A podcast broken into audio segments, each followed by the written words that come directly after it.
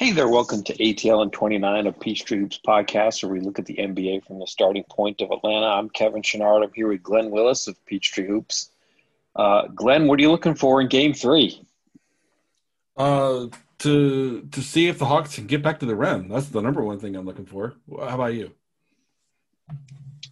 Uh, that's certainly one of them. I think uh, I'm intrigued to see what the Knicks do after putting Derrick Rose in to start the second half. If they stick with that, or if they go back to Elfrid Payton, I think that's a interesting situation to monitor. Yeah, that that's the thing for me is the Hawks generated, I think, a lot of you know solid um, perimeter shots with the Knicks packing the paint and really prioritizing keeping the Hawks lob threats off the rim. Um, when I went back and and kind of rewatched um, the game, those perimeter looks weren't quite as good as I think maybe people think uh, from kind of the, the first viewing.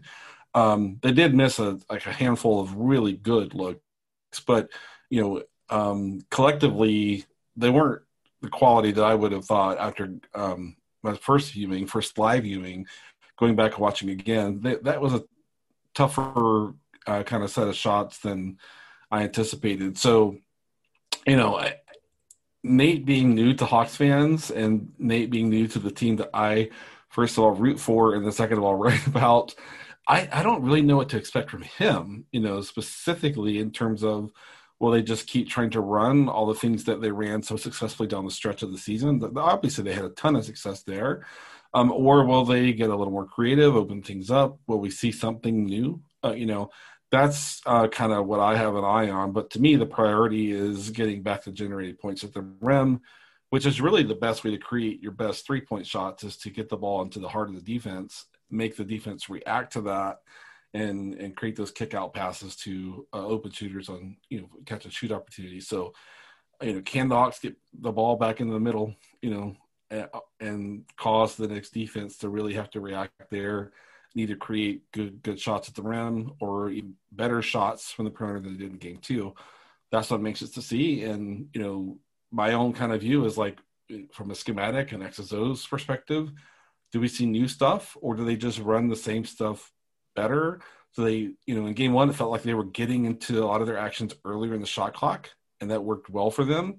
The Knicks did a great job of stymieing those opportunities. So it, it could be you know uh, things that feel like adjustments around the margins but that make a really really big difference you know? So I, am anxious to see what happens and i'm looking forward to a nice three day weekend with two games you know in between having to uh you know when i quit work on friday and go back to work on tuesday get to get to watch two of these.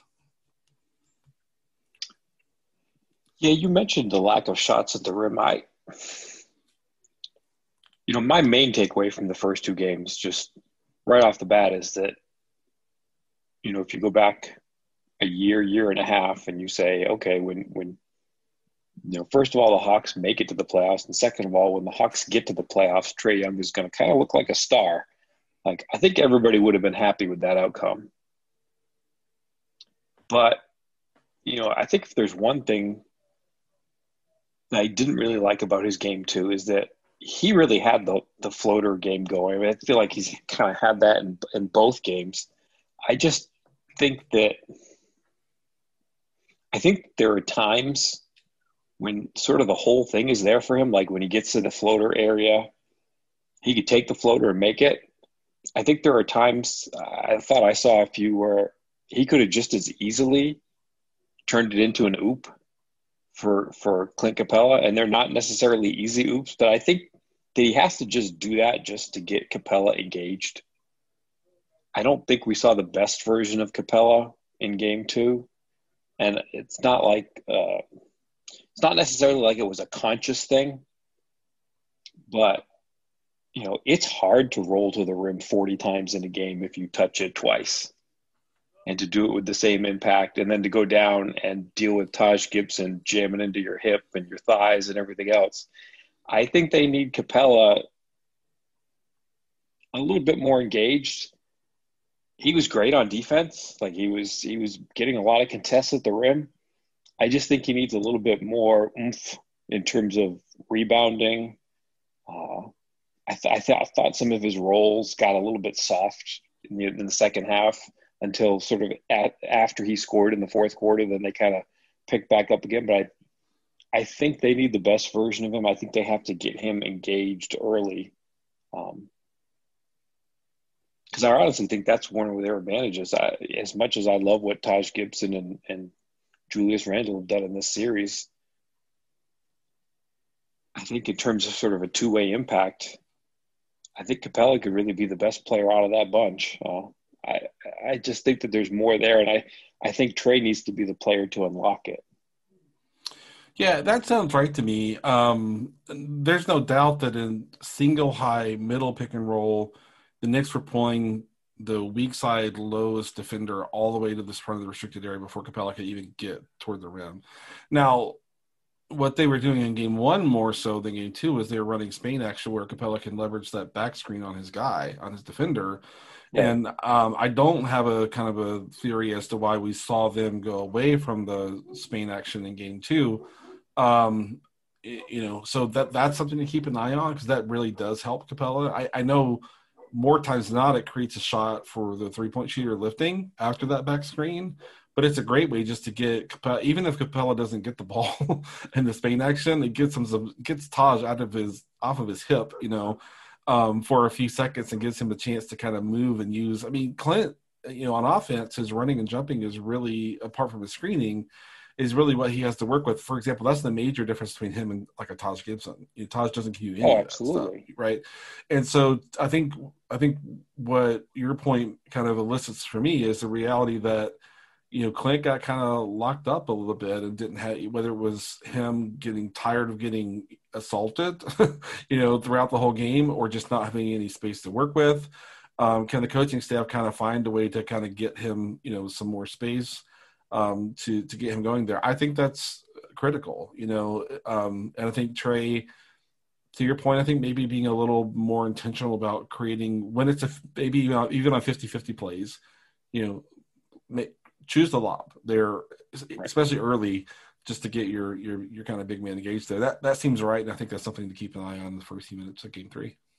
And you know, I don't think I said it uh, sort of implied, but the Knicks are making a point of trying to keep Capela out. Like that's the thing that they're trying to take away most.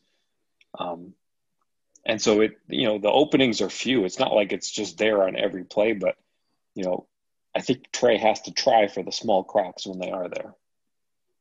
Yeah, and then uh, on top of that, if you're going to like get Taj in foul trouble, that's how you're going to do it is by getting your big guys, you know, active at the rim and, and shot threats and scoring threats and all that sort of stuff. Noel is um, a, a useful defender, but he is a real zero on offense. I mean, he just stays in the dunker spot on the baseline. He doesn't have any of the nuance to his game that Taj has to help create space for Rose when he's getting to the rim and things like that. So anything you can do to kind of swing Thibs away from some Taj minutes and back towards Noel. Noel's just also a less physical player, generally speaking. You know, I mean, Taj Gibson is useful because they they put him at the top of the key, 25 feet from the rim, and they get spacing out of it because he's going to do a dribble handoff and just take somebody out of the play. So it's just four on four for everybody else, right. and it's not like you can sag off him because you have to play that action. For sure, yeah. So I I think those are the things to kind of keep an eye on. Is is um, you know, can they create those lob opportunities? Will Trae, you know, see the value of those 50-50 plays of giving the ball up, you know, on the lob, giving the ball up, so to speak. You know, um, he has great finishers, you know, in both Capela and JC and stuff. And can they do anything to kind of throw a, a proverbial punch at Taj instead of just letting him be kind of on offense from a contact to physicality perspective? That the Hawks aren't really kind of built that way, you know. Really, I don't think. Um, but that they're going to have to find i think to be successful in the series they're going to have to find some of that you know so, somewhere you know and i'm not sure where it comes from unless you know is solo a little bit of that i mean he's not been in the rotation and i don't think that there's an obvious case to put him on the floor apart from that but um, i think they're going to have to kind of kind of find a way to get um, a little bit of their own version of physicality presented however that might look because that's not you know they're a I want to say they're a finesse team, but they're you know, running and jumping and cutting and you know speed and even though they play a slower play pace, they'll they find their opportunities to kind of you know maximize space as opposed to kind of you know, the Knicks would play a whole game in a in a you know phone booth. I think if they, if they could, you know, so it's one of the you know major contrasts here. But the Hawks have got to find some, got to find a way to find some of that. I think. Yeah, and for the foul trouble that they incur when they're making plays on the ball, I don't think the Hawks have fully realized that in playoff basketball, um, you know, you can do whatever sort of sumo wrestling you want to do off the ball, and they're going to let you do that. right, right, and and, they, and again, if the Hawks are they they can go ten deep. We we can disagree about how Nate goes ten deep, and all, you know, but um, the their their brand of basketball um, is is not that physicality and the Knicks might be the most physical team in the league. That's certainly the brand that Thibs brings to all of the teams he's coached. He never got there with the Wolves.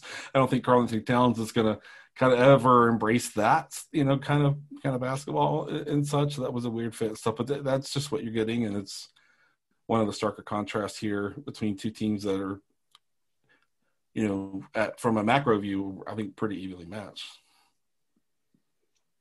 Yeah, uh, I know that one of the things that I saw a lot of was that, uh, you know, everybody was sort of upset with the late resubstitution of Trae. And I get that. But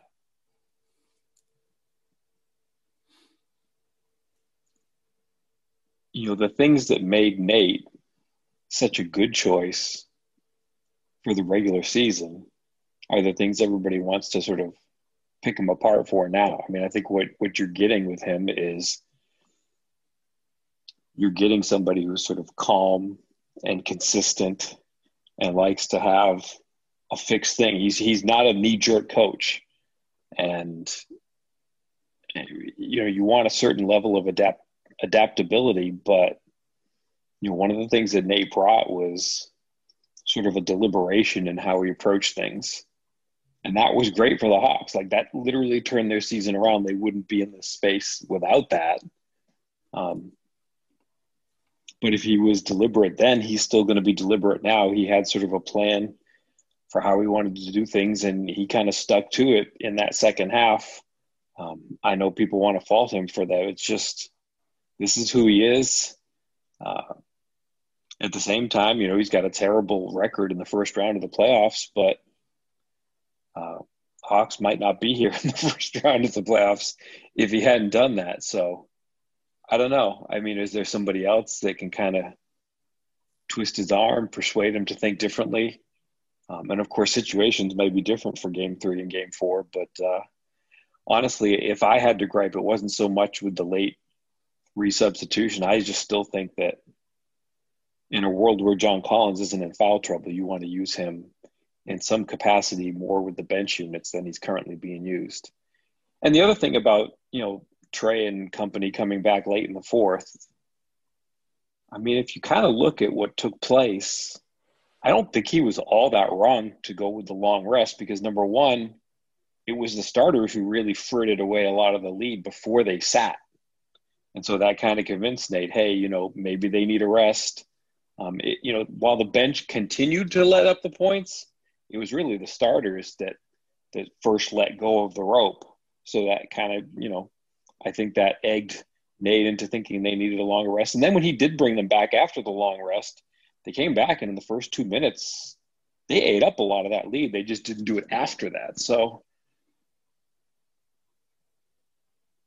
I do think you could use Trae a little bit more, um, but I don't know.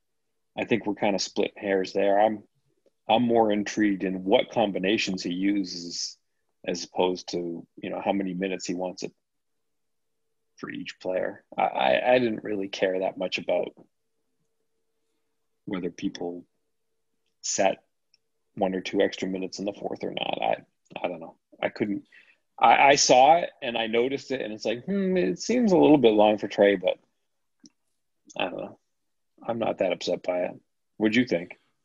I mean, I I thought he trade was brought back maybe two minutes later than I would have preferred. Um, you know that that apart from the final two minutes where it seemed like the momentum at least was slipping away, uh, and the Hawks weren't generating things in offense. I think it's fair to say that their offense was kind of bogged down before Trae went to the bench and with with Bogdanovich and others. So that, that's kind of fair. Um, but I, I, just think that when you have an opportunity to kind of go up 2-0, that's I say that, but it's kind of feel even even as at least my mouth feels like it's kind of a dumb thing. You want to win every playoff game. Every playoff game is important, you know. Um, but the you know get your best offensive player back out there when you're continuing to struggle to kind of produce offensively. You know, I I, I recorded earlier with with Brad and mentioned to him that it, it wasn't so much um, the the Trae came back when he did, and and and like I mentioned to Brad. I, the weird thing to me is that when Nate reacted at, during that point in the game, he sent Bogdanovich to the table to check in by himself. and then it ended up not happening because they got to the point where he had to call a timeout to kind of you know make the changes and stuff. I was like, that was strange to me. Um, but but to your point, I think there's an opportunity to kind of mix up who's playing with that second unit. Um, I, you know, this has been conversed about, you know, amongst you know the group of us that kind of tend to, to chat and Slack and all that sort of stuff during games. But I thought, especially with the game flowing game too, there's an opportunity to get more, more Collins, you know, kind of playing with the second unit and uh, leveraging him. And, and, I think there's some opportunity for Hunter as well to kind of do a little bit more, uh, own more possessions and things like that. So that I, I'm kind of with you in terms of first of all, game two is over and kind of done with, and we can kind of um, fret about whether Trae's going to be limited to 35 minutes a game the whole series, or if he's going to, um, like is normal, see that go up just the deeper the series get. I mean, first of all, what Nate did in game two is not super weird for a game two. Most coaches do tighten the rotation as the series goes. And so I'm really watching that more so than what eventually happened in game two, even though I would have liked to see it done a little differently if I'm being honest about it. Um, but I think mixing it up and you know letting Hunter find some rhythm on the second unit where it's easier to just kind of let him you know deploy his face up game, getting Lou and JC together um, to give Lou something to kind of work with as a screener and a guy that can get to the rim and things like that. I'm with you. I think that that's where the lowest hanging fruit is to try to kind of create more offensive continuity um, across the game, is in kind of mixing and matching there um, where he's gone in a lot of ways kind of straight first unit and then full second unit and kind of almost done you know a first string second string kind of approach. That's the yeah, yeah. I, I, think that's what i agree with you that's where the opportunity probably is. Yeah. I, uh, that's that's when i'm eager to see if that changes or stays the same. Agreed. Um, i don't know. What else you want to talk about? Anything else you think Rose and Taj start game three? I, I don't think Taj will start. Like I, he, I think he maybe he might play more minutes than uh, than Noel, but I, I, don't think that he'll start. But I, I'm I'm interested about the Rose one. What do you think about in terms of okay, you know, in theory, I think you know the Knicks are playing Payton for defense at the start of games. Right. I think that sort of implicitly suggests that they certainly like him as a defender more than Rose. Are the are the Hawks doing what they need to to put Rose in actions, whether it's to exploit his defense more than say some other players like Barrett who are better defenders, or at the very least just to kind of wear him down?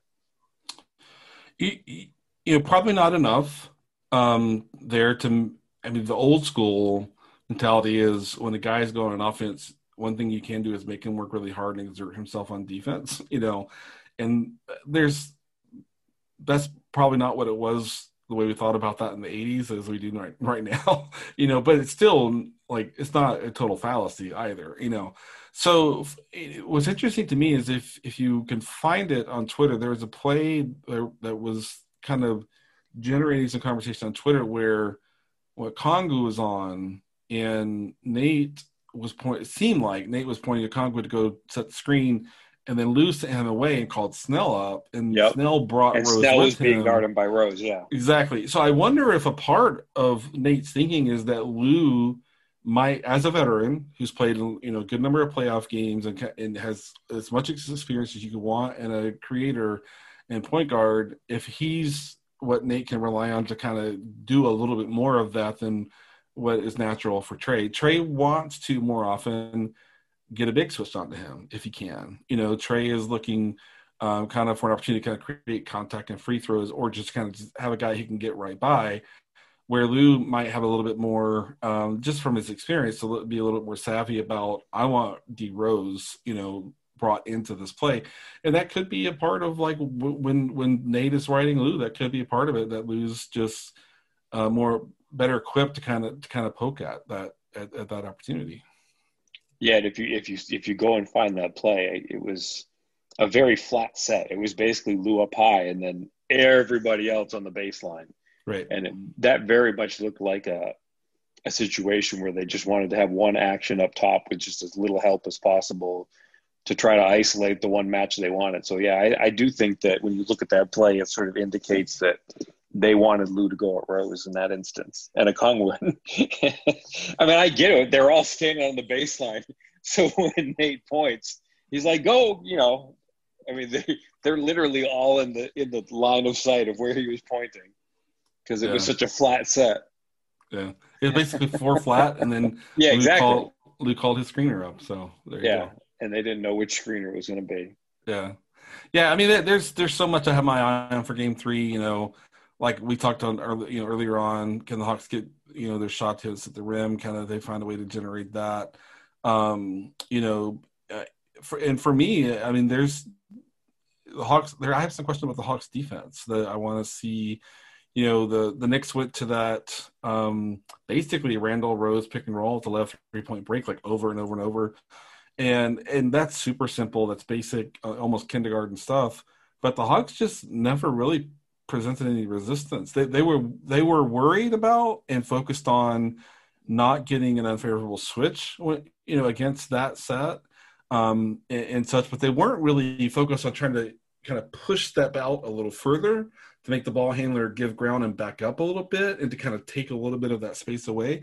And so what well, that's maybe the thing I'm watching for most at the beginning of the game is can they be more stout at the point of attack defensively and just create more resistance and and force the Knicks to um, kind of really have to work through the action that they're trying to get as opposed to just kind of being ready to react. I thought as the game game two progressed, they became just almost completely reactionary to what the things that the Knicks were running, as opposed to kind of trying to get up there and say, "You want this? No, you're going to have to work pretty hard to get this," as opposed to just being focused on, you know, avoiding the switch when they when they don't want that and and covering um, kind of the backside of play and all that.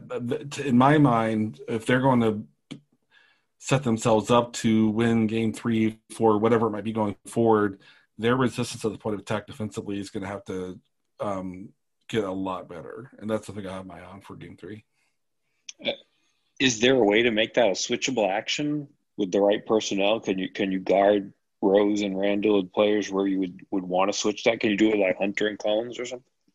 Well, the nice thing is that Hunter is your probably your best defender on Randle and Rose. You know, so if he's one of your two players, then you're you're going to be, I think, pretty solid almost no matter how you come out of that. Uh, and my preference would be to have him on whoever has the ball. You know, coming out of that out of that screen. Um, after the after the screen or before when you say after, yeah, after okay. after, and and it was I think every time it was Rose with the ball, Randle as the screener, and that clearing space for Rose to deliver the ball to Randle. Um, if that wasn't there, if they kind of covered up Randle, Rose just dribbled kind of at will to the middle of the paint, and you know, and, and which is where he wants to be. Um, and so it, it partly depends on who that second you know kind of defender is. If Rose sees Collins, he might be a little bit more um, kind of um, he might prefer to keep the ball and kind of attack Collins, you know, kind of one on one in space there. Um, so it, it does come down to whoever that is. I think the Hawks, it looks to me like they want to avoid the switch, if at all possible, and keep the matchup that they started the possession with. Um, but you know, it just kind of depends if you get like Bogdanovich or Snell, who are bigger, stronger wings, into that action with Hunter. Um, maybe you're going to be okay. Switch, you know, playing it by ear and and switching if you need to switch and keeping it straight if you need to keep it straight. But um, you know, if you got to avoid getting Lou in there, you got to avoid getting Trae in there. And that hasn't been a problem at all. They haven't. I mean, the Knicks haven't haven't been able to pull them into anything. Um, I mean, there are um, enough players where you can hide Trae and, and Lou in this series. For sure, for sure. Yeah, and then you know I talked about with Brad that the Knicks just don't run pick and roll, and that's the easiest way to get guys like that in. Just like we talked about when when Lou got Rose pulled in, you know the Knicks just don't rely on that really um, and uh, such. So they're they're fine there. But for me, no, no matter who it is, it's more of an intentionality thing, and it's more of a presence thing to um, kind of get up into the space that you know that they're trying to make use of and to say, no, you're not getting this space that easily, or we're going to take 50% of the space away. You're going to have to work at a different angle or a little further from the spot you're trying to get at. That's what I'm looking for, you know. Um, and I thought amongst all the things that were talked about coming game two, that was the thing that bothered me maybe the most that really get any attention um, that I'm looking for game three to see if they kind of come out and just – are a lot stronger at the point of attack because even um, like when the JC fouls, part of that was point of attack defense not being strong enough and the ball handler getting, you know, downhill right at JC. That happened with the Okongwu too. I don't think a Okongwu got a foul in that situation, but when Okongwu looked bad is when a ball handler got downhill kind of right at the rim and Okongwu had to kind of step away from Taj, present to the ball handler, and then Taj got a couple of easy scores. And it, it, he Okongwu looked bad, but to me, the primary kind of failure on those plays was just the um, not good enough point attack defense. Well, you know, if I'm Nate McMillan and I'm, I'm having, you know, my uh, usual on court conversations through the course of the game, I, I would say that, you know, s- at least 65% of the words that I would use in conversing with the officials would either be moving or screen. Um, those would be the two words that I would use because they, you know, Taj Gibson and, and Julius Randle are already good screeners. Like it's not like they're not going to get a wide base and set a good screen to begin with, but um, you know, they're they're taking a step into the screen. They're leaning into it. Um, yeah, I think you could find some. There was one in the fourth quarter where Randle kind of put his shoulder in Bogdanovich's head, which uh, seems not only a little bit illegal, but just kind of uh, not particularly friendly. Um, and I, I think that kind of thing matters. It's it's hard to fight over screens. Um, you know, you look at you look at somebody like Bogdanovich. He's he's tough and super strong, but uh, that that's that's a lot of a lot of extra hits to deal with in a game. Uh, and it, you know, if if you go back and look at some of the replays, there was like one he got in the kidneys, one he got in the head you know when he got in the hip and it's like those those kind of hits add up and you know i think it's I think it's possible that he wears down over the course of the series if they don't clean it up i agree and i i don't want to point it out as being the full explanation but he didn't shoot the ball well and i don't and i, I don't think that's unrelated from how physical they were with him you know um, and I, to your point, that's going to continue, if not increase. It, it some of the um, things they're letting them get away with just seem crazy to me. You know, even though game two was called a little tighter, uh, oh, maybe right. a lot, maybe in some ways a lot tighter than game, game one was a total free for all. They basically didn't call fouls until the fourth quarter in game one, right. and right, they were they were calling fouls. Especially, I think it was uh, Rodney Rodney Mott was calling like fouls on every third or fourth possession early in the game I, didn't think any of them were wrong. I, it just so happened. Yeah, but it, it's it's just all the on ball stuff, and then right. You know that there were no calls for anybody on any screens, and the Hawks are basically slipping their screen, so it's not like they're uh, making an even retaliation of it. Right. So I don't know. Yeah.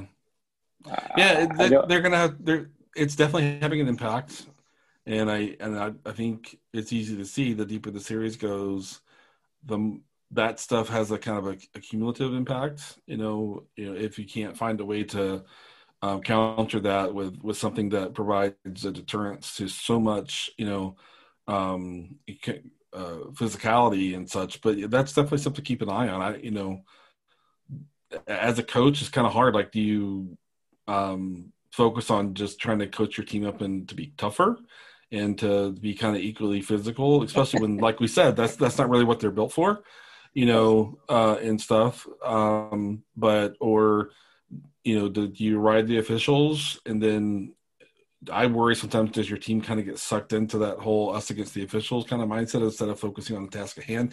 That that's a hard one. Um, but I mean, it doesn't gonna... always have to be yelling either. I mean, there are moments in the game where a coach is going to be next to a referee and just talking where it would just be the only you know the two of them hearing it. You know, just say just just you know you you you can hammer them with kindness and subtlety. Uh, but yeah, the the Hawks, you know, they're not really built for that. I asked Nate today about the physicality of screen setting, and I, you know, I was just kind of more or less expecting the cliched, you know, well, yeah, we need to be a little bit tougher fighting over screens, or we're going to have to set, you know, some more physical screens. And yeah, I wasn't trying to to bait him into his second find in a week. Um, yeah. But he did he did say something like, you know, the league needs to look at some of them. So yeah, yeah, and I mean, this kind of goes back to uh, a thing we were talking about a few minutes ago. But if you're not built for the physicality, a thing you can do is if you can recognize that they're trying to set a ball screen in a certain spot, you get to that spot first and you yep. take that space away. And the Hawks are faster and quicker; they're uh, almost across the board. And so that's something they can do is just be more proactive and kind of be more urgent, have some more urgency about the way that they're trying to occupy and take space away from the Knicks. Right, like I said earlier, I think in game two they were way too reactive uh, defensively, um, and so maybe that's how they go about it. Is just beating them to the spot, you know, and, and not letting Taj get that angle that he wants to get to to deliver all that he is. So that's that's probably where where the opportunity is for them to to fight back a little bit in, in that part of the game. Derrick, you know, the reason that it works is because Derrick Rose is still really good. Really good. So it's so impressive. Like, just man, it's like he's he's such an elegant finisher for somebody who's playing below the rim. It's I can't remember another player who you know lost so much of their you know jumping and speed and stop and start and now it's just like all precision. It's it's like he's almost like robotic in how precise he is. He he's kind of like how i think of Kawhi that way. Kawhi is just precise with everything he does. It's super impressive that he's kind of remade himself into being uh you know he's not an mvp obviously kind of like he was in you know in chicago when he was younger but he's still a guy that a, a, playoff team can ride, you know, for like almost the whole game and get enough offense to be competitive. You know, we all know like the Knicks are not ever going to. This form of the Knicks is not going to be an offensive juggernaut, but they seem fully confident in riding Rose, and I and I get why. I don't have any questions about whether he can give them what they need. But to your point, it's it's incredibly impressive what what he's able to do at this point. Not a lot of guys can repackaged themselves, so to speak, after losing all the physical gifts that he had when he first came to the league. But you know, credit to him for that. Is there something they could do to just disrupt the rhythm? Because it just seems like when he's playing in these two man actions, that it's just a little too easy. Is there is there some kind of trap or ball pressure or you know way to kind of bring in an extra defender from somewhere unexpected where you make him a passer and he's he's not as proficient as a passer because certainly you know, right now with the ball in his hands moving towards the basket, he just looks like he's completely in his wheelhouse. Yeah, he he. It seems like he gets his angle like ten times out of ten. You know, and, and it's almost you know irrespective of who his defender is. He just he knows how to manage angles. To me, I I this is a little bit of a repetitive answer from earlier, but I want to see the Hawks defense force him to take a step or two back from where you know, before he attacks, he has to give a little ground. You know, get him that much further from the basket, change the angle. You know, just by changing the space, moving he, he and Randle a step away from where they've been executing, and like I said, creating that different angle and all that. So, I mean, to me, it's about just having playing with some force and in taking some of that away. Um, you know, the the way that I watched them game two, it felt like I was watching like a defensive back in the NFL who can't touch the receiver. just react and try to mirror what you know the receiver is doing and such. And that's not how that's not what the NBA game is. Obviously, as touch is well demonstrated, contact is allowed, and you know physical uh, play is allowed, and all that sort of stuff. So even though they're not built for that, like like we said, there are ways to um, take space away, take angles away by being proactive and playing with urgency, and just just making that a priority.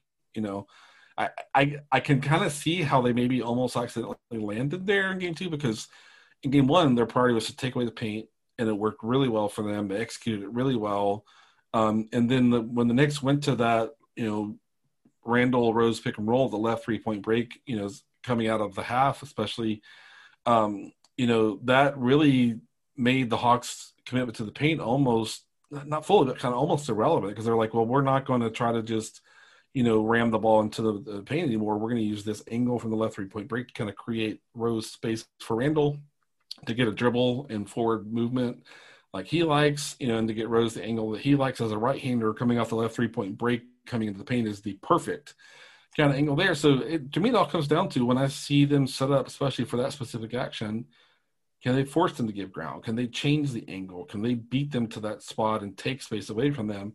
That's what I'm looking for because that's the thing that drove me really crazy watching the second half of um, game two. They they got to be stronger there for me to for me to feel like they are pushing back and they are trying to in their own way match the physicality and to you know, dominate, you know, what they're going to allow happen versus not allow happen. That's what that looks like with this Hawks team to me. Very good. Anything else you want to hit on before we wrap up? I don't think so. Uh, you know, it, I think it's I think it's a fun series. You know, uh, fans are uh, understandably as fans do getting wrapped up around what the Knicks fans were doing at Madison Square Garden. That's all you know, kind of immaterial to me. I'm looking forward to some. I understand you. You've got to help me, man. I got you know, as somebody who's trying to do the media availabilities, like 75 percent of the questions have either been "f you" chance or spitting, and I just I can't. Like, no. Guess what? F you chant bad. Spitting bad. There, we've covered it. Let's talk about something else. Right. Yeah. I, I yeah. I I don't know how you do. Uh, welcome to play up basketball, I guess. Where you know, I, I, I, I'm, I'm not, I'm no use there, but you know, hopefully as the series goes on, it becomes more about what's going on on the court. You know, uh, I, you know, going if we want to talk a second about how Trae dealt with it, I thought Trae dealt with it wonderfully. He was so I mean, both that's games. Still, the big thing to me It's just like you know, what does Trae look like in the playoffs? Trae looks great in the playoffs. So like awesome in the playoffs. Yeah, I mean, been, that, he's been fantastic. That's that's the big picture. Like again, like you know, this was the rationale I used for like, you know, why is it okay to play Okongwu five minutes? Because the Hawks aren't going to win the championship this year. They're just not. Okay, so if you're not going to win the title, you know, playing the rookie who's going to help you in a couple years, not the worst thing. And you know, again, same logic. Like if the Hawks aren't going to win the championship this year, what are you looking for? You're looking for Trae Young to look like a playoff star. He looks like a playoff star. It's good. Yeah, and and you know, and it's even a more stark um, kind of um, thing to visualize when you watch the Bucks try to create when Middleton's off, even when Giannis and Jrue are on, they just don't have enough creation. DiVincenzo's not good enough in that role. And I look at the Bucks and I'm like, you know, they're going to have to shoot like you know, crazy good from the perimeter for like two series to have a shot to really contend for a title. And you watch even the Lakers, not enough creation.